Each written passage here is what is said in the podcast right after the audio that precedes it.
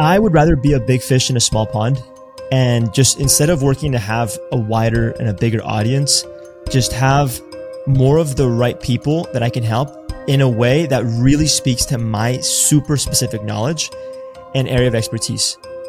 Like that's like I want people to trickle in, but I want the right people to trickle in. There is only one supplement that I think almost everyone on this planet should be taking, and that's a full spectrum and highly bioavailable magnesium supplement because, well, let's face it, ever since the Industrial Revolution, our soil has been depleted of magnesium, and therefore our food is depleted of magnesium. And on top of that, our modern environments, which are inherently overstimulating and stressful, are constantly depleting our body of magnesium. And unlike other nutrients, this is not something that your body can produce on its own. It literally needs to get it from the diet. And one individual kind of magnesium alone is not enough. You actually need seven different kinds to support over 300 biochemical reactions that help regulate your nervous system, red blood cell production, energy production, uh, managing stress and emotions, etc. And so the folks at Bioptimizers have made it very easy and convenient to add back in what the modern world leaves out. They've created Magnesium Breakthrough. Now, I've been taking this for the past two years, and the biggest benefits that I've seen are related to my evening wind down sessions and my sleep. I tend to be pretty overactive in the evenings, just totally overthinking everything that I do. And this has helped me wind down and get more restorative, more efficient sleep. So I wake up feeling way more refreshed, more energized, more clear, more ready for the day. And the way that I see it, sleep is upstream of essentially every other health and wellness related habit and decision. Because if you're sleeping better, automatically you're going to have more regular cravings, you're going to have higher insulin sensitivity. You can derive more of all these inputs like fitness, right? You make more gains, you gain more muscle, you burn more calories, and you wake up feeling refreshed so that you can do it again and again and again. And then beyond the fitness, you have more energy to go for a walk, to do fun activities with friends. You are less stress so you can socialize anxiety free. And you're also going to be retaining, refreshing, and refining your skills and information much, much better. So you won't forget any names. And uh, yeah, I mean, like I said, over 300 biochemical processes that you're supporting with magnesium. And then sleep, I mean, wow, better sleep is just a better life in general. So I found it extremely helpful on a personal level, and I'm sure that you guys will find it helpful too. Your mind and body, and maybe even your spirit will will thank you. So anyway, if you want to get a sweet little discount off of this amazing, amazing magnesium supplement from Bioptimizers, all you have to do is visit the show notes. So you scroll down right now, takes just a couple seconds, and boom, you'll have access to all seven different kinds of magnesium that your body needs. All you have to do is hit the link and use code KYP for Know Your Physio. KYP. That's all. Enjoy 10 to 22% off depending on the package you choose, whether or not you subscribe. I'm obviously subscribed because I don't even want to think about whether or not I'm going to get this essential supplement in the mail. And uh, yeah, hope you guys enjoy that awesome stuff. And that's all for now. I'll see you guys on the show.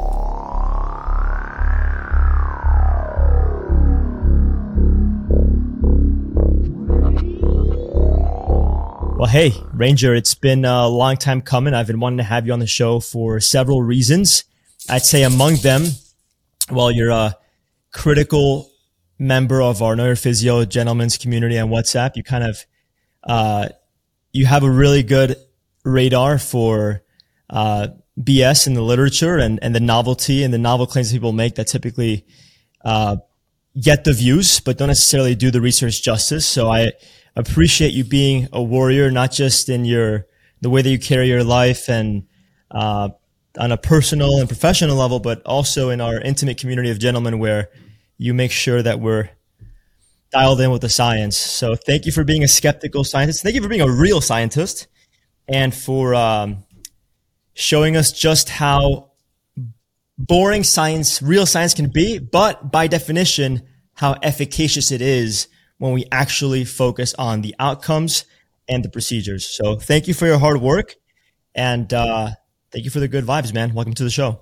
Yeah, thank you for having me. I'm really grateful to be able to have this opportunity to kind of share my perspective with people and be interviewed by somebody for a change. Um, I don't run a podcast, uh, but I tend to be a very nitpicky question asker, and so I tend to find myself interviewing people, whether it's somebody on the side of the street or, you know, a great mentor that I've come across. Uh, I like to ask questions. Awesome, man. And I think um, one of the probably the number one prerequisite to driving as much value from science from this podcast, and honestly, I even I even consider this a number one prerequisite for the clients who want to work with me, and that's to be curious, because it's in being curious that we continue to learn, where the learning process is ongoing, and you know the scientific literature is always evolving, and unless you're curious, you're not going to evolve with it. And so thank you for being a curious guy and for helping inspire uh, hopefully the next generation of curiosity or in current generations further curiosity. Yeah man i i, I completely agree. I think curiosity a life without curiosity is a very boring life. Um, i think that's why i tend to like push back on a lot of misinformation is not because it is frustrating to hear people say things that are just completely off base but if you were just to take everything at face value how boring would life be if you didn't get a chance to at least experience it in another way by questioning, by asking. That's why kids, you know, when they're learning, they they ask everything, even if it's just why after, you know, why, why, why, why, why, why, why. They're experiencing by asking a question, building that curiosity and diving deeper. So I love curiosity, man. Why do you think most adults don't get to provoke curiosity like kids do? I think it's kind of uh, this is to me a more kind of you know cultural issue that I think we face in the states quite a bit. And I think curiosity just isn't generated at the level that it used to be. Everything is very at the tip of your fingertips. So if I don't know what a, you know, type of plane is, I can Google what a type of plane is and figure out intricate parts of it. So it's like that information is really easy to get. And there's not really a nudging forward for somebody to build a curious mind in today's society when you have an iPad at your fingertips or a game that can keep you distracted. So I think as a society and as a culture, we've kind of drifted away from building that curiosity into, um, you know, a culture that, that appreciates that. And there's still cultures that do that. And there's still some level that happens in the United States. I just think kind of the Amazon culture has changed things quite a bit. Yeah. The instant gratification culture that, um, it's Amazon, it's dating apps, it's Uber Eats, it's Netflix, it's porn. Um, mm-hmm. So much of this instant gratification that uh, takes away from the anything meaningful because by definition, anything meaningful is going to take time. It's going to take real effort, and that is pretty much the definition of delayed gratification. It's yeah. ongoing effort to reap a big reward, a reward that can hopefully change or upgrade your life or the lives of others or the, the planet as we know it. That, at least that to me is what anything, any meaningful effort is. Um, so how do you think, before we dive into some of the scientific stuff and just helping people tuning in be better scientists or at least citizen scientists, what do you think realistically more of us should, can and should do to get the right blend between accessible information and um, real wisdom and an understanding and appreciation for underlying mechanisms that will reveal more than a Google search? That's a great question. I th- I think a lot of it starts from the state with which you're searching for. So what I mean by that is, you know, before we begin this podcast, you're into breath work and breath work kind of allows you to center yourself and, and bring you into a state of uh, calmness or open-mindedness. And I think a lot of the time when we search for information, especially as people who use social media, we're typically doing it from a spot of vulnerability. So when somebody gets onto a page on a, a social media, you know, platform and they see a, a person with the label doctor, that's saying, you know, this thing is going to make you the healthiest person on the face of the planet, they're typically searching for that information in a vulnerable state, right? So with the kind of plane example earlier, I, I'm usually people don't randomly think of planes. They see a plane and they want to know what it is. And that's a small sense of vulnerability. But a large sense of vulnerability is being in a state of like pain or a state of mm-hmm. uneasiness or unknowing or caution. And I think if we can kind of bring ourselves to a center first, you know, what's my bias? How am I looking at this? Am I in a state to interpret information? And starting from there and realizing where you want to end up with that information or how you want to utilize that information is a good step in the right process. Mm. A simple thing to do, just for the common person, if they're going through social media, is take a deep breath before you get on there and try and build an intention of what you're going on social media for. Am I doing this for entertainment or am I doing this to learn something? If you're doing this to learn something, then try and come from a place where you're, you know, in one piece, where you're not vulnerable, where you're not in pain, where you're not, you know, in a vulnerable state that would lead you to being easily misled. And I think mm-hmm. that's one of the greatest things that people can take with them to be able to start dissecting information. That's very well said. And um, before, so with one of the first things you said, I wanted to kind of pitch in and, and mention how, you know, nowadays social media, almost any social media site is like a search engine. And mm-hmm. so it's like, not only is the algorithm there to kind of give you what it thinks you want based off your previous history, but it's also there to give you exactly what you think you need when you're in a state of vulnerability and you need an answer now. And then what happens is typically what pops up at the top of the feed is the most novel bit of information. It's what the algorithm appeals to based on the interest of the masses. And that is a, I mean, most people don't see this, but it like totally disregards what they actually need to get or feel better. And to kind of um, add to the setting of an intention, which you just described, there is one way that, cause it's, I think it's really difficult. Like I, like between you and me, I, even me, I have trouble taking a deep breath before I go on social media. But you know what's helped me a lot?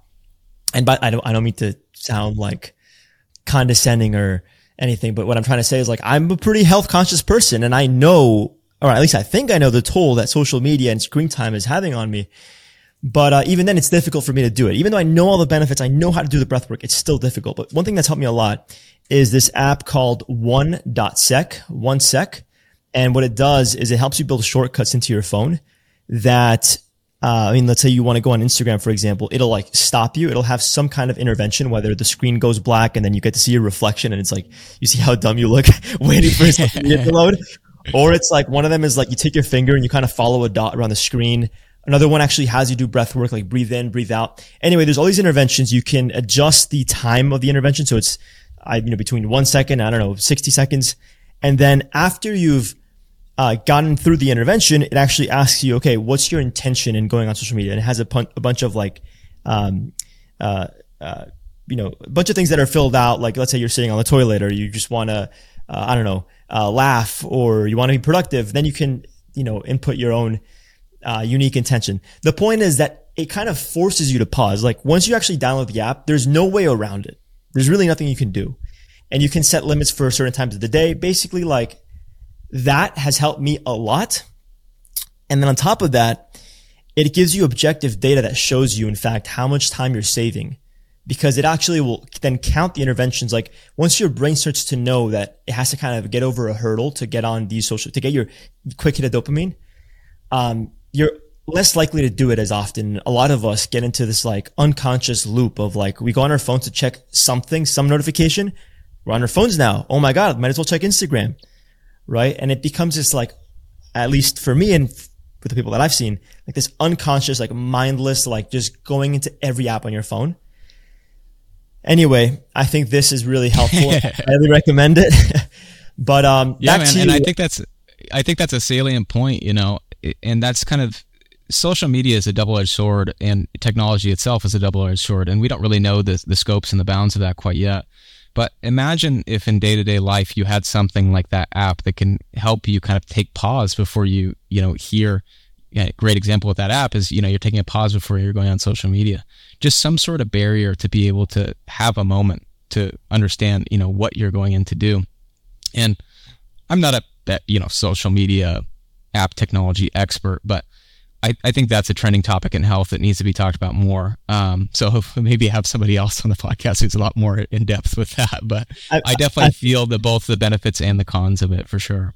Definitely, and I think a lot of it comes down to like, like what if we think about why do we even have to set an intention to begin with, right? Like I'm yeah. sure there's all different ways that are, you know, in the next few months or years, there's going to be a, a, so many different ways for us to set an intention before we go online. But then let's think, why do we even, why have we even gotten there? Like, why are we at that point?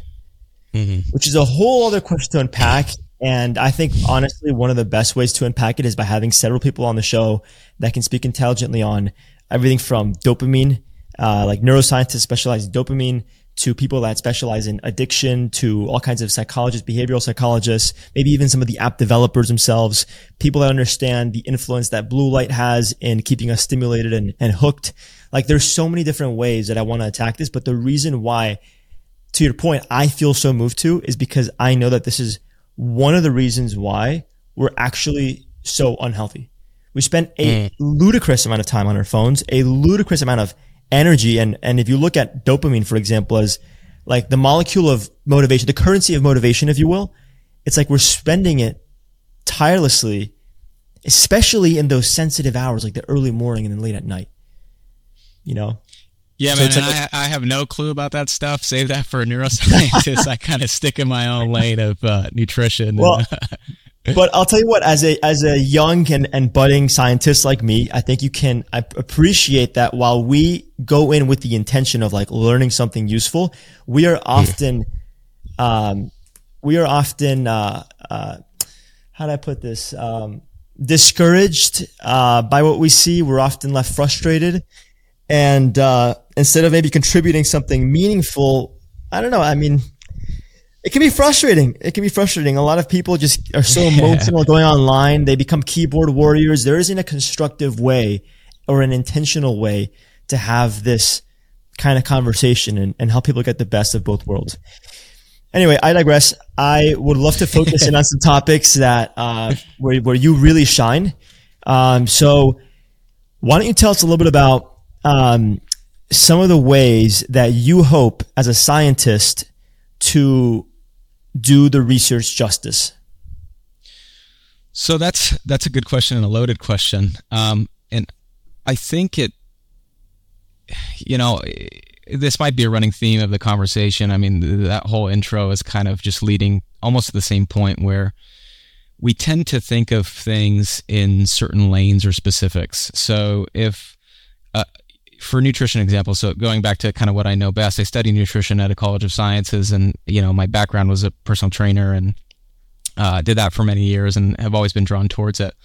When we when we get information from either a governing body or you know from some uh, place that's saying that they're using science to make uh, influential statements across a, a population, a lot of the times some of those may not work out. So I think the biggest thing that comes to my mind, at least, is you know calories in, calories out that is the trueness of science. If you want to lose weight, you have to reduce calories. There's no way around that. There's no insulin model that has, you know, come up to that and taken it out. But oftentimes it's not a really good um, public application for changing somebody's health. And sometimes, you know, knowledge isn't necessarily the thing that can change someone's uh, health. Just because you know something, like you said with your phone example, doesn't mean that you actually do it. It's just how do we lay those things into place? So, in terms of giving the research justice, it's by first understanding what do we use research for? So, what we use research for is to kind of discover and explain processes that can then lead into public application. And if we just get stuck trying to solve problems in science that aren't being fixed on the public application side, we're just going to keep running this loop where we think we don't know everything or we don't we think we don't need to know uh, we we think we don't know as much as we should when we know enough to actually have the public become healthier we're just not implementing it. So i think this is a very common trend amongst social media speaking of right now when you see health influencers talk about things. You know we have uh, we have scientific research that you can read and it can tell you uh, what the outcome will be within a patient but if you can't apply it, then people in the public think that it's not working. So another example is like the US dietary guidelines. Most people that have issues with the US dietary guidelines have A, never read them, and B, never followed them. So I might have butchered the statistic, uh, but it's around, you know, 7 to 8% or 5 to 8%, depending on what research that you read, that the, the US population is metabolically healthy. And you look at how many people actually follow within lines of dietary patterns within the US dietary guidelines, and it's about that same exact percentage, about 5 to 8%. So when people see this large, you know, 93% of whatever that's not working, and we have, you know, 93% of the population that's metabolically unhealthy, they start to think that there's flaws with the science. So what they try to do, or what most people think should happen, is you try to correct science with new, novel science. And that's where you get a lot of misinformation on the internet compared to actually looking at the root of the problem. How are we applying this and how are we making this, you know, efficient for people at a population level? So I think in terms of doing the research justice to kind of pull it all together is understanding what research you're looking at and what you're trying to use it for if you're trying to keep figuring out mechanisms of how omega 3 works, but you can't get a population to eat vegetables and fish, then what's the point? You're just going to be kind of arguing within that space of science and nutrition right. to have the application fail every time. Right, right, right. Um, and before we unpack some more of that, because it's a fascinating topic, it's like the knowledge itself isn't enough, which brings going to bring us inevitably to a controversial theme. We're going to flirt with the borders of controversy, but I think for a good reason. Uh, but before we get there, can you be explicit in letting us know whether or not you are, are or are not subscribing to the standard American diet? Whether I am subscribing to yeah. the standard American is diet? That, is that no. what you said? Is that because because is, is I just wanted to get that clear. Is that what you said earlier? Something no, along no, the lines no, of like people should actually follow the standard American diet. Yeah, so the standard no, f- people should follow the U.S. dietary guidelines. So if you look at the U.S. Okay. dietary guidelines, right? completely right? different things that I want. I just want to yes, make a yes, point here. Yes, Okay. Standard the standard American diet is what we typically associate with the 93% that's metabolically unhealthy, right? So the 7% or remember these statistics aren't perfect coming from me because this is just recall. So, but the 7 to 8% of people who are metabolically healthy, they fall more in lines with the actual US dietary guidelines. So that would be things like, you know, high whole uh, whole foods essentially mm. high plant vegetable intake, whole grains, fruits, you know, two to four servings a day, that kind of thing that you see that people tend to complain about online. Whereas 93% of us follow the standard American diet. And that's Those fucking lectins, bro. Lectins are the root cause yeah, of every be. disease ever yep. in the history of mankind. If it weren't yep. for lectins, there the dinosaurs would still be around. Yep, lectins. It has nothing to do with uh, uh, with uh, McDonald's for breakfast, lunch, and dinner. It just has to do with lectins. That's yeah. obvious sarcasm to listeners who are just listening only and can't see our faces. Yeah. yeah. cool. Okay. So, so then let's talk about, all right, knowledge, simple facts and information is not enough. There has to be some way to incentivize the knowledge and then, and the value in that research. And, you know, a fun way to describe this, um, you know, me and my team and my, my, my fellow, you know, people in my network, uh, other young budding budding uh, citizen scientists and uh, content creators and such, we say we're making science sexy. So what does that mean? That means that we actually tell a story through the things that we're doing and how we're doing them, and we try to kind of cr- try to get people to uh, uh, visualize a lifestyle where this makes sense to them and where it feels like they are in that rhythm of doing right by their body, by their health, and it just makes sense to them. But also, you know, making sure that we're also capitalizing on like, right, what's the algorithm liking as far as how should reels be formatted and how long should they be and how, what color should we use and what kind of fonts should we use and how do we make this more engaging, right? So there's a way to kind of, I think there's a sweet spot where you can find, where you can look at the research as a scientist but then you can also look at, again, as a scientist, the application in order to do it justice because that's why the, the research is around. The research, the research isn't around for people to keyboard warrior all day on Instagram and do nothing differently with their lives. The research is there to actually make a change in your life. So I think that there's a sweet spot in abiding by those, that scientific criteria, but also understanding what do people actually want? How do they want this information to be delivered to them? And that's where, I mean, the spectrum of screwing up, doing it right and screwing up is so vast and so bio individual and so subjective on both the, the creator's end and the user facing end. Just to give you some examples, um, there's someone in my network, close friend of mine that I've had on the podcast now twice. She's gone viral making science sexy. That's actually, she uses that line as well. Her name is the glucose goddess, Jessie Inchauspé. So she has now. you know, but I have problems with her. So uh, okay, we well, I, I, you know what? I'm glad that you do, so that we can dissect them and yes. show people weigh weigh the pros and cons here. Okay, um, but the point is that I think, and of course I'm her friend. I have my biases, but I think that her overwhelming mission is really changing the planet and the way that we view science, the way that we apply science. It's making science fun. It's making it engaging. And she's amassed 3.2 million followers. She's a best-selling author. I've seen her grow from 30,000 followers. Um, and I've seen that she's made a huge difference in people's lives. Now, is her focus in the science and the nitty gritty details, the outcomes, the procedures as devoted as it was when she was at 30K? It's probably a little different, right? She might have shifted her gears slightly just to be able to appeal to a larger audience of people that need to make a change.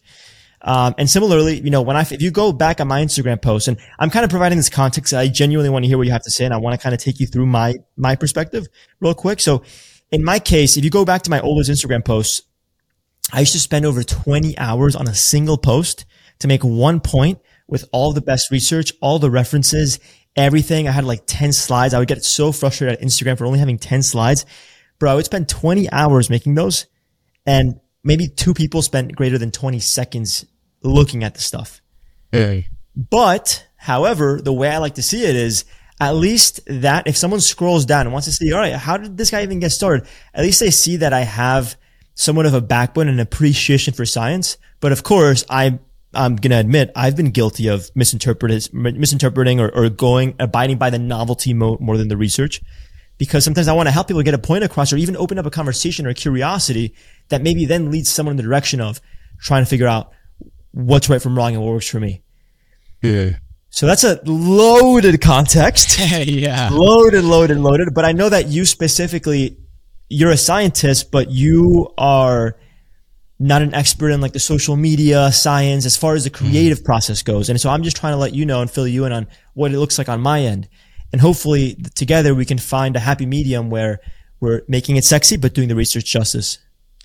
And I think that's what a lot of a lot of this come comes down to is you know uh, the state of medicine and nutrition and health sciences has not been sexy. Uh, it really hasn't.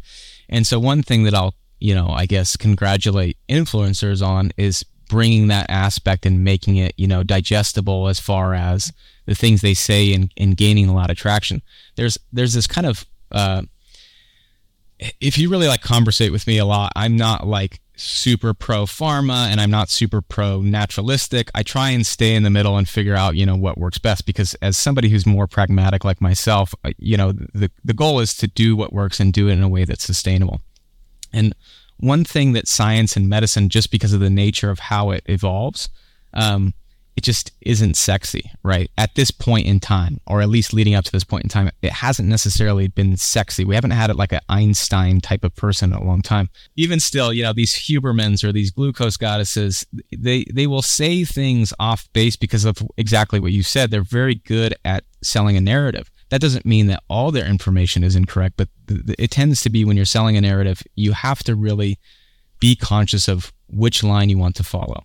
And there's different, I guess, spectrums of what this information does.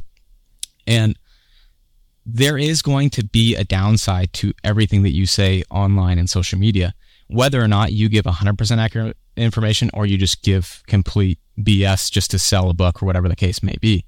And the reason being is because people have to interpret that into whatever they feel is right to their quote unquote truth, which I believe there's no such thing in the world as truth, but everybody has their own feeling of, you know, that's my opinion on truth. Everybody has their own feeling of what they like to digest and ingest for information and use in their lives. So social media influencers have done a really good job of being a narrator, being a storyteller, but it's on the far end of the spectrum where medicine failed that kind of a lot of the health influencers I see take part. You know, this thing didn't work. So we're going to really push the narrative and stuff that's never been tested or never been looked at and push that narrative on this side. And so without a doubt, from somebody who's, you know, building an academic background, it is so much cooler to hop on and hear, you know, a Huberman's, you know, nice, smooth voice and you know, he just says all the right things and it sounds super cool and he's jacked and looks good.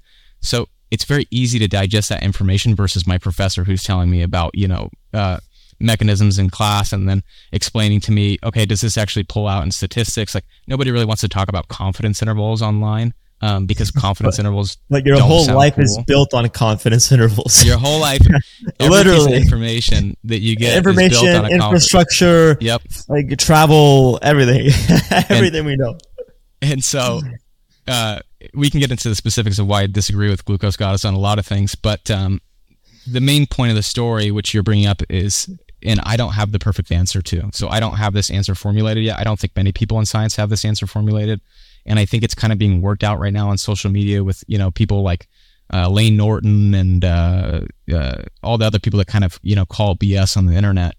It's it's kind of like in this flux of figuring out how do we tell a good story and make science sexy. And we as scientists, if you want to call me that, it, we don't really have that figured out yet. Where influencers do. Now, it's much more difficult when you're coming at things from a scientific perspective because you have to be accurate. So somebody like a glucose goddess can say whatever she wants because she's not, you know, she has no liability. And a lot of where I kind of get upset with people on the internet when you see somebody like a glucose goddess, a Gary Brecka, or people that kind of just spout information with no knowledge of what they're talking about, is that they have no liability. So if you're in medicine and you hold a doctor's degree, which is what you see with people who are doctors that are on social media that no longer carry their degree, is because there's consequences. So without that liability in place, you can make things really sexy. So I guess the, the issue moving forward, and you can respond to this, you know, is if there's no liability there, or sorry, if there is liability there, how can you make things sexy and digestible in a way that gets information across that's very easy to follow and very nice and enjoyable to listen to and have it reduce as much of that risk as much as possible? because on the far end of the spectrum, you will have people that injure themselves from health influencer um, advice, so to speak. But you'll still have that with a scientific approach. It's just we're trying to cut down, you know, we're trying to minimize the risk as much as possible. And I think that's why talking about these things is super important. But go ahead. Yeah, absolutely. And I was just going to make a joke and say that, you know, you know what's worse than lo- losing your medical degree? What? getting canceled, getting canceled by Dr. Idz or uh, Layne Norton on Instagram. yeah, that's probably. I'm, I'm, just kidding, but but uh, I mean, maybe maybe some people would say would say that's the case, right now in 2024 and where priorities are, and you know, you see the amount of people that are making a generous living beyond what any doctor could ever dream, or at least most doctors could ever dream of making, by spewing out misinformation. Um, and let me clarify too. I don't inherently think that like every social media influencer is a nasty person or doing it strictly for money. There's definitely people that are like that um, that I have opinions on, but I think everything starts from a place of they found something that works really well for them, and they want to share that, just like you were talking about. Because there's nothing more important in this life, to my opinion, you know, than having everything that is encompassed in the scope of health feeling good, having good relationships, having a body that's not in pain, having a body that can function well and live you to your help you live to express your, you know, highest life or whatever you want to call it. And so they found something that lets them achieve that and so they think they need to share that with the world. Yeah, and they for example, God complex. It, and it's not so much I wouldn't even say God complex, it's like your natural human instinct is to give back but yeah. things change, like you say, as you gain followers and you gain traction, you gain money. Now it kind of gets a little hairy, and you start thinking, okay, now I'm making good money and I'm helping people. But where does that help actually kind of run out? And that's what I get concerned of with information that goes on the internet is how much of that information is actually going into helping the situation that we're in as the United States of America versus how much of it is harmful. And I think the majority right now is is very harmful as far as the information that's given out on the internet. And if you want yeah. to, we can totally get into like specific claims that people make of like why they're off base and why they can really harm people. Yeah, man, and I I think um my my stance has changed a, a lot as and, just speaking uh, as as an influencer and uh, someone who's spent the past five years creating a career from my social media presence. Like, you know, I would have never imagined that at such a young age, I would have the audience that I have, the impact that I've had, or make the income that I've that I, that I make doing what I do. But my my perspective on social media has changed a lot. And nowadays, bro, I honestly am not as motivated to post. And I'm not, I've never been someone that cared about followers. I really, I know what it takes to have a massive following. But that's not interesting enough to me because I see a lot of people sacrificing so much for the sake of getting more likes, more follows, more whatever. They sacrifice a lot of their credibility. They sacrifice their soul. They, they become sellouts. Um, and they just kind of, I don't know, they don't, they're not real people anymore. And I mean, not to make this too personal, but you know, I'm just less motivated to post because I'm a little more focused now on just being the best that I can be and the most, the, the most honest that I can be for the people that are in my community that are already part of the community that already like that are a little more integral to my mission and what it's all about. Like I'm not here to try to find every random person all over the world and try to tell them I'm right and that everyone else is wrong. And I think a lot of people online grow from this kind of novelty. But to me, that's just not the way to do it. I'd rather keep it small, niche down and speak to the stuff that I know best and the stuff that is not going to be controversial. But that's not sexy and I'll take it. And you know? Yeah, and I think you know with that with that um I guess predicament it, you know the the risk the risk goes up right? As you gain more followers. And so I think what you're doing bigger is you are, the harder you a, fall. Yep. The the the thing that you're doing sounds to me more responsible, you know, even though you're not going to reach a wide audience. You have a little bit more room to play with as far as advice that you're giving and people that can connect with you on a more intimate level. Where somebody gains a lot of traction and they have this huge population of people that are following them. So you said what 3 million are following her? Yeah. So let's let's assume that 3 million of those people that 10% of them actually like follow the advice because we know a lot of them are just kind of there to watch and they don't really do anything with that. But 10% of, you know, 3 million is like 300,000. So you have mm. 300,000 people that have the potential to either be helped or harmed by information that's thrown out lackadaisically.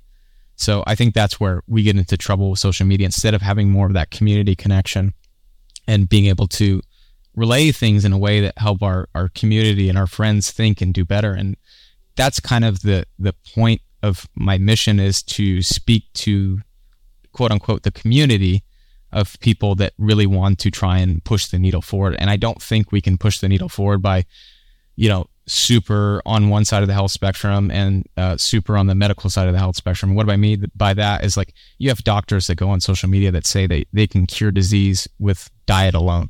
Like every disease on the face of the planet, they can cure with diet alone. And I've heard multiple doctors say that.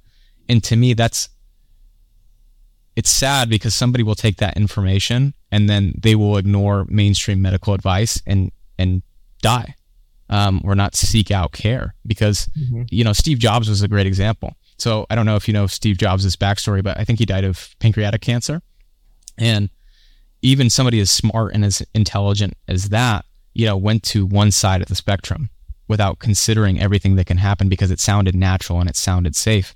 But when you take eh, the the risk of doing nothing is a risk in itself. So by doing nothing and having a healthy diet, he died very early or died from pancreatic cancer that could have possibly been saved through like standardized medicine. So we need to find a way to kind of weave these things together and bring people together on both sides of the spectrum. Fix a lot of a lot of medicine is a lot of a system issue. It's not really a doctor issue that doctors don't know or doctors aren't doing anything. It's just doctors don't have time in the day w- within 15 minutes of a community of people that need to be seen to have these one-on-one in-depth conversations that people on the far side of the health spectrum will take advantage of and use to sell products or have conversations and coach people in that way. It was kind of a tangent, but um, I, I, think it's something really important to think about. Yeah, and and um, I think, for example, like Huberman is an outlier in the sense that, relatively speaking, he is far more scientific than any other health influencer, at least the vast majority of them. He's not always right. He has his biases. He also has a financial incentive. I mean, he does provide uh, free you know, no cost to consumer content, but then he also has premium content. He also has, you know, affiliate relationships, you know, whatever. But I think he's an outlier in the sense that he just, the hand fits the glove perfectly. He has the look. He has the credibility. He has the story. He, uh, the way that he is, he honestly stays humble. Like the guy's jacked and covered in tattoos. When was the last time you saw him posing on social media? Never. Um, so yeah, you probably think, know I'm not the biggest fan of Huberman, but I, I, am a fan of Huberman when he stays to his specific domain of science, and I think he's really yeah, valuable so, for that. So I was going to say that that mm-hmm. one of one one thing is when you when you amass such an audience and you get so many requests because people appreciate the approach that you take to doing the science justice, then then you might be motivated. You might have some incentive to go a bit beyond your scope under the impression that oh no, but it's the way that I look at things that give me the credibility. Yeah. But it's also your specific. yeah, like your PhD, like PhD project. You pursue a PhD, you're an expert in something tiny. Now, of course, you have a, a, a deep and intimate relationship with scientific methods, but the scope of what you know is very limited. And the idea is you collaborate with other people and you uh, do something for science that speaks to your specific credibility. But anyway, to kind of just I, I don't want to make this about me, but I, I just want to put this put this somewhere so that people tuning in to this podcast that know me know why maybe I've been less active and and to kind of go with what you're describing as um one of the biggest issues with social media that I've seen as well on the other on not the other side but similar background just on the other end um I would rather be a big fish in a small pond and just instead of working to have a wider and a bigger audience just have more of the right people that I can help in a way that really speaks to my super specific knowledge and area of expertise. Like that's like, I want people to trickle in, but I want the right people to trickle in, you know, because that to me, at least to me, and I have my bias and I'm not always right. And I, and I, and I know I fuck up. I know that I fuck up, but I take full responsibility. I know how to say I'm wrong or I don't know. I know how to apologize. I'm not an AI chatbot that has, that can't do any of that. I'm not, you know, but, um, I'd rather people trickle in than just kind of go by novel claims and, and spend all my time and energy on what's the most viral content that we can make and how do I start the reel saying, Hey, I'm a physiologist and, uh, Hey, uh, you know, here's novel this and here's what you need to do day by day. And oh, buy my ebook. Like that to me is so fucking broken. I, I, I just I'm so turned off by it nowadays. You know. Yeah, so, and it's no different than the, that's kind of the what I feel like I see uh, among social media right now is the same reason why people turned away from medicine in the first place is the same reason that people are turning towards exactly what the health space is doing right now. You know, it's these quick fixes of this kind of Amazon culture of here's something that sounds cool and fancy that's going to fix you really quick, but really it has no effect. And that's kind of how we treated medicine. So I don't think that treating health the same way is going to lead to anywhere sufficient. Um, so I guess that's kind of the motivation of what I, I like to think about. Um, but we should get into specifics before we run out of time of things. Yeah, let's do it. Let's do it. Enough about me and my social media, and enough no, about uh, Huberman and and Glucose Goddess, who I love. Yeah. But uh, so yeah, let's I think, let's go ahead and jump into specific examples. Yeah, I think some good examples for me that I, I kind of find myself people that actually ask me that I feel comfortable with talking about is, is seed oils. We got to talk about seed oils while I'm here. and lipids and cholesterol. Uh, I, am very fortunate it. to have, uh, you know, uh, Thomas Dayspring as a mentor in my life, who's been absolutely pivotal in the way I think and the way I want to get back to the community. Uh, so I just had to throw him on blast for being an amazing mentor. Um, Who is he? Who is he, and, and, what does he do? So Thomas Dayspring used to be a senior uh, editor for the National Lipid Association. He's one of the most well-known lipidologists on the face of the country. Um, he's had, if you never heard the interviews with him and Simon Hill, that's a really good mm. three-part series between Simon Hill and um, Thomas Dayspring. Amazing interview. Um, as well as uh, Tom also had a like a six-part uh, series with Peter Attia on his podcast. And, Both and of them are absolutely phenomenal. Yeah, for those who don't know, um, Simon Hill is a plant-based, evidence-based, scientific, you know, influencer, creator, podcaster. Yeah, he's great. I love, I love his work. Mm-hmm. And so, um, but yeah, those are the, kind of the two things that I feel comfortable speaking about enough. But I think a lot of the times when when I hear influencers say things, and so to Glucose Goddess, she has this thing where she talks about cholesterol in, in a way that's just dangerous. Um, and then for people talking about seed oils, it's just such a funny conversation because people don't carry any logical consistency with when they talk about seed oils. So for people that don't know, in the kind of health and fitness space, seed oils, things that come from seeds or plants, vegetable oil, which is also known as soybean oil, have kind of built up to, to this topic because of what kind of happened from the 70s to the 80s. And so seed oils were processed in a way back then that we don't process them anymore that actually led to health complications. Um, but nowadays, people think that that process is carrying on uh, because of the the kind of historical content of seed oils versus what they are now.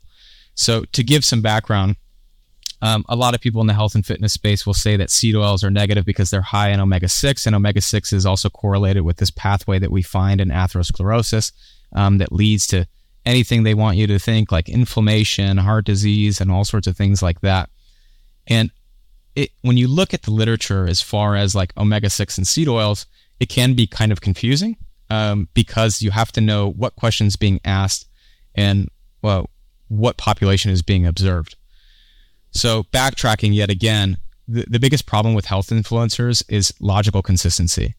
And where they say something like a seed oil is bad, and you have a lot of friends that probably do this that are biohackers. They say seed oils is bad, but then they'll go and inject, you know, a non FDA regulated black market peptide into their ass and say it's healthy, you know?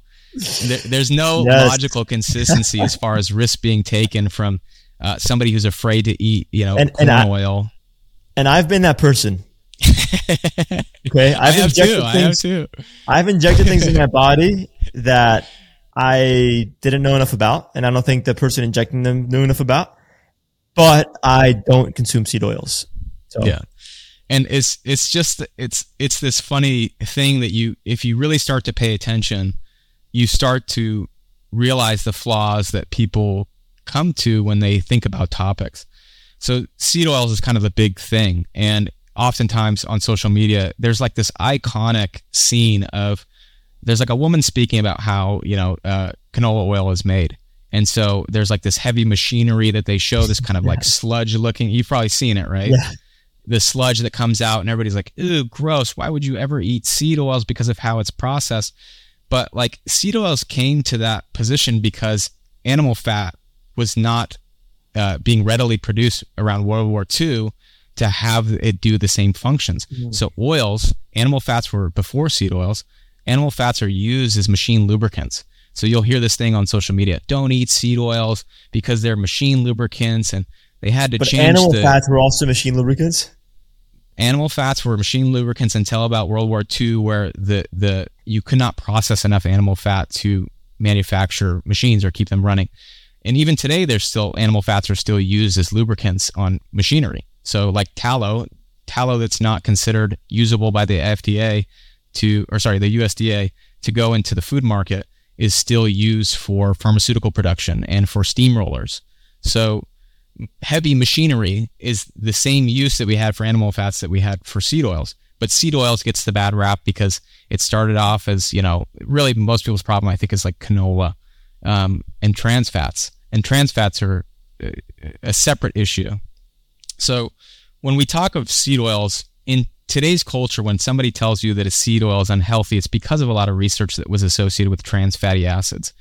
So for people that don't know what trans fatty acids are, there's things called polyunsaturated fats, monounsaturated fats, saturated fats, and then trans saturated or trans fatty acids.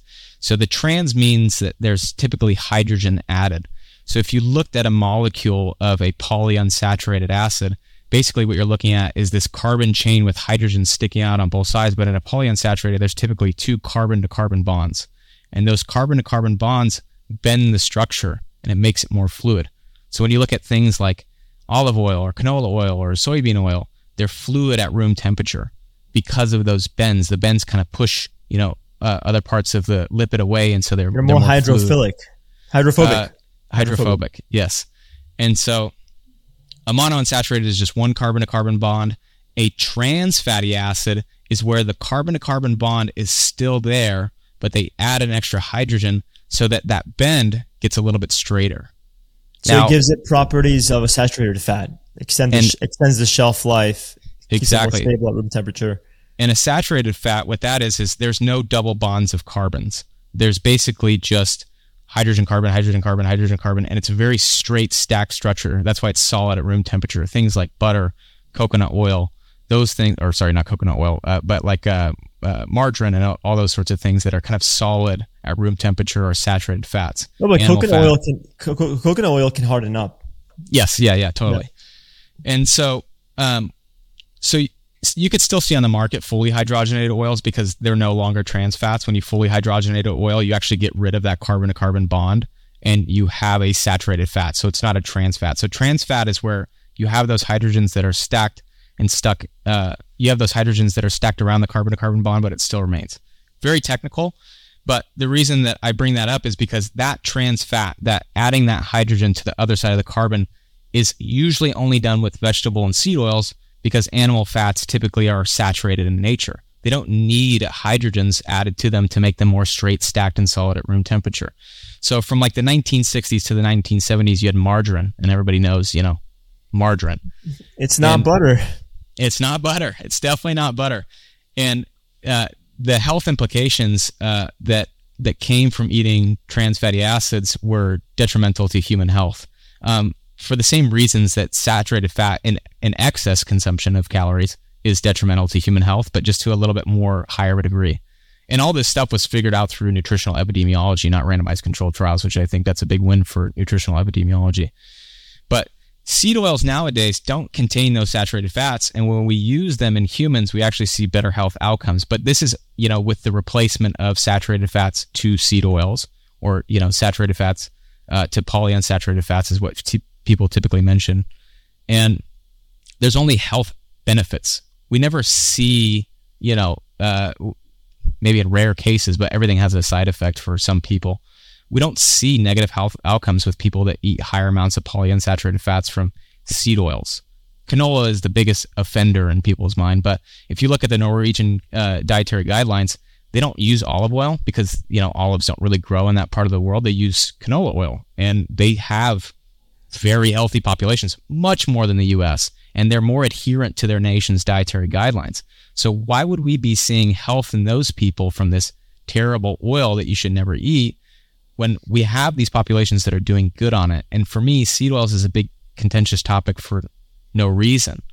Um, th- there's no reason to be afraid of seed oils. The biggest contr- like contributing factor besides trans fatty acids that lead to negative health outcomes in seed oils is when people eat them with what they're associated with processed foods, mm. muffins, cereals, crackers, sugars, shit.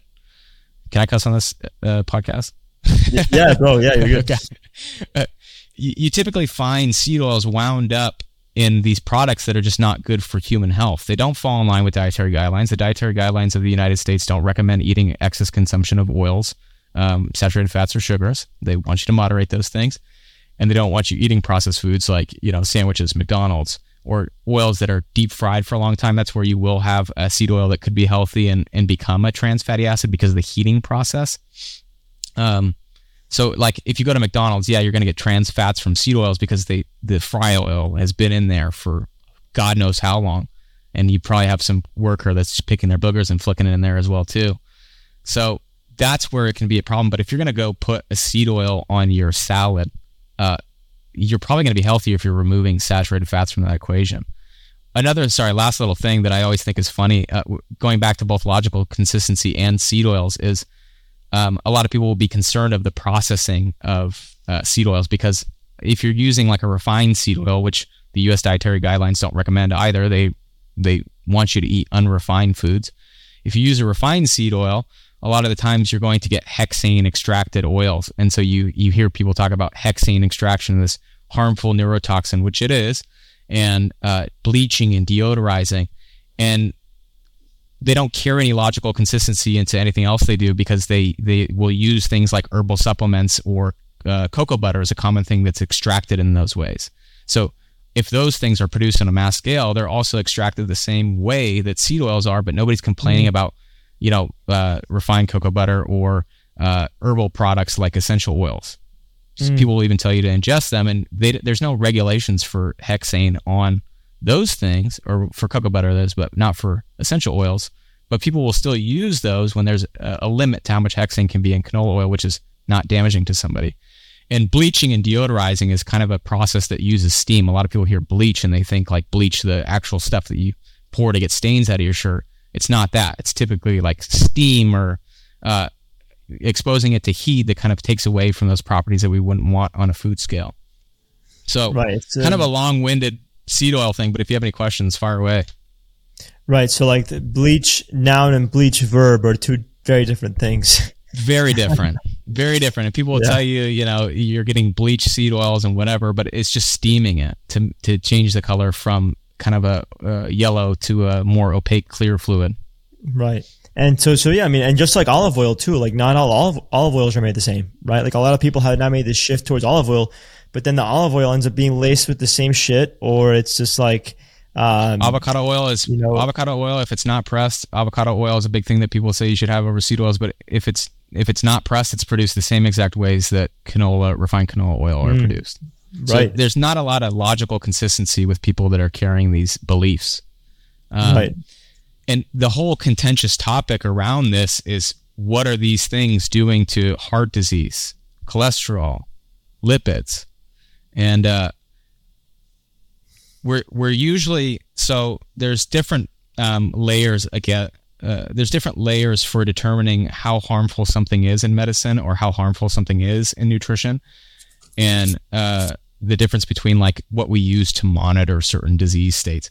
So the way you can think of this is like causal risk factors versus like a secondary um, investigating risk factor.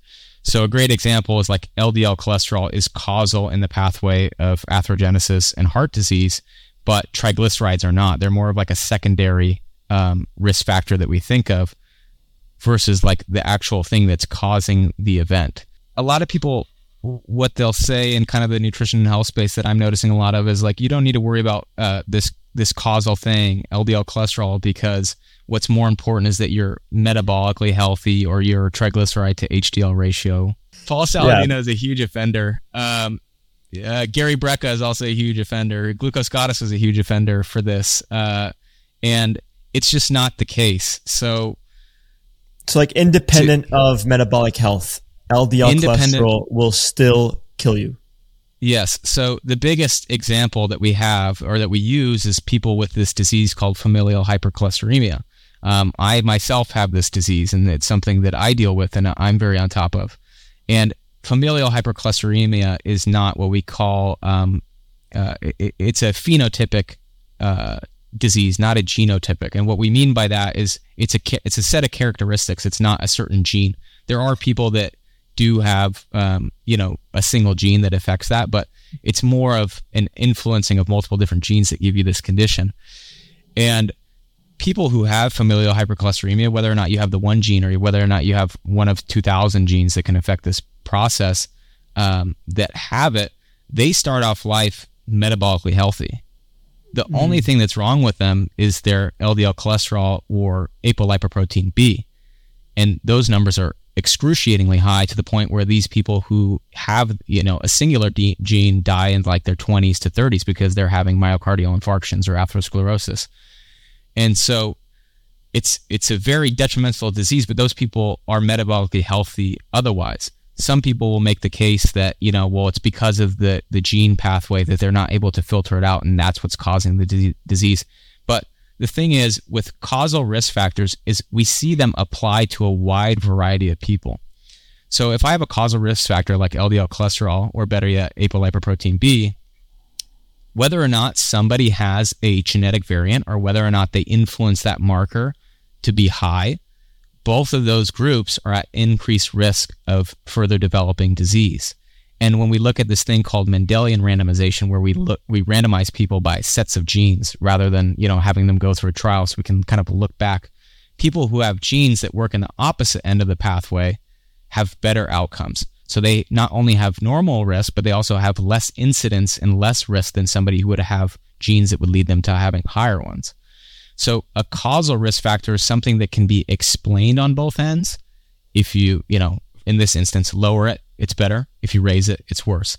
But also when you intervene with a drug on that particular uh, function that the body's trying to utilize, or whether you intervene with nutrition, we sh- we if it is causal, we will then see that those things will also contribute or reduce risk in those areas. And that's what we see with things like LDL cholesterol. And one of the, the problems that I had with Glucose Goddess is that she says that it's not uh, it's not the number that matters. It's whether or not you have small particles or large particles. And we should probably back up because I, I don't think you said that people have talked about lipids on your podcast. But uh, to try and push this into a quick, because I know we're getting close to time here, to push this into a quick synopsis, your body produces this molecule called cholesterol. And this molecule is super important for hormone production, cell membrane function, cell signaling function. It's, it's a, a vital, essential uh, molecule that we have in our body. But people conflate the fact that uh, that's why you want it high. But every cell in your body has the ability to produce cholesterol independent of the plasma level of cholesterol. So, right. So whether like or not you eating less, your body's going to produce more. Um, the di- the dynamics of ingestion are a little tricky. We can get into that another time. But essentially, uh, if, if you have lower levels of plasma cholesterol, you're not going to be deficient unless you take it like really low, like five milligrams per deciliter, which is absolutely unheard of. And people will say that you know plasma cholesterol is important for growth and for testosterone is like things that you hear Paul Saladino say. Um, but when you look at children that have low levels of, of this cholesterol molecule in plasma, um, their levels are extremely low. So when you're going through puberty and when you're going through being a baby, you're at like 20 milligrams per deciliter, which is the unit of measurement that we use. So cholesterol is this molecule that can be made by every individual cell in the body. Um, it, it is super important, but the stuff that's made in your plasma is a different conversation than the stuff that it's found being produced in your cell. The stuff that's in your plasma is typically influenced by diet and what your liver is producing. And when it's producing too high of a level, that's where things become complicated because that cholesterol in the plasma is not helping to create cell membranes. It's getting stuck in your arteries, and those arteries essentially, for lack of nuance, become clogged, and you have a, a thrombotic event and you have a heart attack. Mm. Wow. Sorry, a lot of information to digest. No, no, no. I mean, uh, I would love to explore this topic further with you. You know what I think would be a lot of fun is bringing Tom on the podcast and doing a three way where together we can help the folks tuning in make sense of lipidology in a very practical way to make the best decisions about their we could even try and do that, but I would I would definitely refer to uh, Tom. Tom is a little exhausted on uh, speaking of this, but his podcast with Simon is a great great way to start. Um, okay. Where I I think that's you know we can always try to do that, and I'd, I'd more than love to have him on here and have him come and chit chat with you. But uh, he he has already put out like two really good works with Attia and Simon Hill that I think it's not necessary. Yeah, two guys they, that are very do. thorough, very thorough yes, podcasters and and and very very very good uh, scientific evidence based creators uh, as well. So, and the the whole point of this this conversation of you know being able to flex a little bit of lipidology is that we hear people say things that don't have this understanding of what they're talking about and they're giving information. So where does that lead us? So if you take somebody's advice about something that's causal and very serious, and you just say, "Listen, I don't want a glucose spike. Um, glucose is really bad for my health. I'm just going to eat a stick of butter so that my CGM doesn't go off the rails." And wow, look, I ate a stick of butter and my CGM looks great. I didn't have any glucose fluctuations. But you know, in a couple months, that person starts gaining weight around the midline, and they start having elevated uh, levels of lipoproteins, and they actually put themselves at risk. But nobody ever hears about it because they're typically chastised by the group that they follow. So if somebody goes keto mm. and they mm. have worse outcomes, somebody in the keto group will just say like, "Oh, you weren't doing it right. Mm. You weren't doing the diet right. You you were doing it wrong, and that's why you had an issue." And it's like, no, the issue was caused mm. by the advice that the diet gave, and I think that becomes really problematic. Oh wow! Well, that right there, my friend, is a whole other topic to explore is would you say? Was chastised? Being chastised by the community that you subscribe to that fulfills your biases and that creates this sort of echo chamber in your online community. But then when you do something that doesn't fulfill their bias and you get the wrong result they make you look bad. Yep. Yep how about we do a part two where we explore this a little more in depth because I think this is one of the biggest issues. I would love to, man. Uh, I do have to say though, uh, uh, Gary Brecka. This is one thing that I had to say before I got on here. That guy is yeah. not smart. so I, yeah, I mean, look, um, I had a chance to meet Gary and some of his acquaintances. We have people in common. We have mutual friends. Uh, we met I spoke with him a little and got his contact info and thought it might be a good idea to get on the show. Regardless of your input, I was going to try and drill him. But currently, where I stand, yeah, you think I should? I think you should. I think you should drill him. I think you should ask him uh, why he thinks that uh, thyroid hormones are methylated. I think that's a good one. I, sh- I think you should ask him why he thinks that ghee butter is vegan. I, I know I brought these examples to you. Um, but my simple explanation is, you know, you hear people say things on the internet like Gary who say that, uh, I just have to throw this one in here just for funsies because it's just so, uh, uh, present in my mind. Um, the people throw around big words with confidence and they say things and people believe them just because they say them with confidence. Yeah. And they say them with conviction. But when you hear somebody say that tetra, so T4, which is the thyroid hormone, and T3, which are thyroid hormones. You hear Gary say that T4 is methylated in the gut to turn into T3, right? And he says it with such confidence that you're like, yeah, this dude's smart. That's why he's working with Dana White. That's why he's the man. But you listen to the word of those hormones. Do you know the do you know what the actual words for the hormones are? What do you mean by the words for the hormones? T4 and T3, do you know what those represent? So T4 is a thyroid hormone that gets converted to T3. The name of T4 and its long chemical name is tetraiodothyronine. So tetra meaning four, iodo mm-hmm. meaning iodine, and thyronine relating to the thyroid. T3 is triiodothyronine.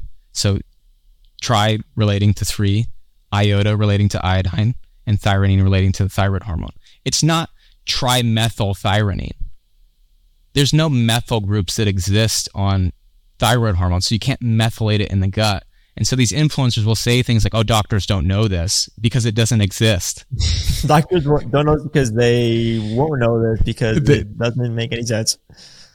But it's just kind of funny. I had to wrap up that because that thought was so salient in my head. Is like I had to wrap up this thought. Is like influencers say things with so much confidence that they know what they're talking about, and that doctors don't know. And the reason that your doctor doesn't know that T4s methylated to T3s because it it just doesn't exist.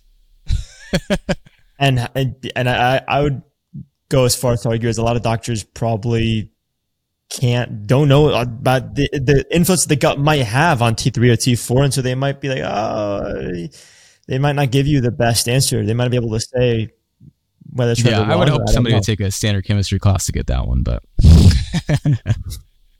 Well, look, I'll tell you what, man. I would love to have him on to see, um, just to drill him and and to see if we can separate fact from fiction and uh, see if, in fact, a lot of the novelty, as we described in the very beginning of this episode, is doing the research justice to some capacity and in some fashion.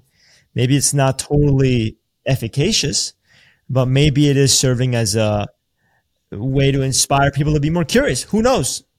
I think we'll leave it to that episode. And I believe me, I will be very diligent. Um, and I'll stand by the science and we'll see what happens. Yeah, man. If you ever want to do three on that one. but thank, oh, thank you again. Let me just t- take a second. Like, thanks for having me on. Um, I just want to say, like, I, I work in medicine. I, I, work for a medical facility, and I I go to college. All my opinions and thoughts are my own. Um, they're not medical advice, obviously. But the reason for me wanting to be on here, and, and I'm very grateful for you having me on here, is that you know if you're really suffering through something and you're having a hard time, you, you should seek medical and professional help. And before going to health influencers on Instagram and trying to find some sort of health secret, like just have a conversation with your family about what you're going through and what you're feeling and how like just that expression of you know feeling vulnerable and having that conversation with somebody to let them know like hey i'm not okay and i need help i think is one of the most influential things you can do for your health before subscribing to some fancy sexy thing that you see online. So thanks for having me man. I, I really and i'm not a i'm not a doctor i'm not a phd i'm just a student but i think it's important that we as like you said the up and coming group of scientists and people who want to lead the charge in making this country and world a better healthier place should be able to question and should be able to challenge people that are doctors in a good, healthy, skeptical way, not in like a conspiratorial way, but to actually be on the front lines and and call out these people so that we can build the future that we want to see of merging things together and actually bringing people to a place of happiness and health if we, we can. So thank you yeah. for having me. Thank you, man. And I really believe that it's conversations like these that are going to help the next generation of people find the right blend between the science and the science that they get excited about so that they can make their lives better and, and feel better and happier and more fulfilled and live longer and spend more time on this planet doing what they love with the people that they love. So I really hope that this isn't a perfect conversation. You know, there's a lot of unknown. Um, but I think that the theme and the curiosity that we have hopefully inspires others to be curious, to question, to be skeptical, and to re- to be real citizen scientists. That's what we need, as citizen scientists. So yeah, man. Thank you so much. Yeah, thank you. So that's all for today's show. Thank you so much for tuning in today. For all of the show notes, including clickable links to anything and everything that we discussed today, everything from discount codes to videos to research articles, books, tips, tricks, techniques, and of course to learn more about the guest on today's episode, all you have to do is head to my website, andrespreschel.com. That's A-N-D-R-E-S-P-R-E-S-C-H-E-L dot com and go to podcasts. You can also leave your feedback, questions, and suggestions for future episodes, future guests, so on and so forth. Thanks again for tuning in, and I'll see you on the next one. Have a lovely rest of your day.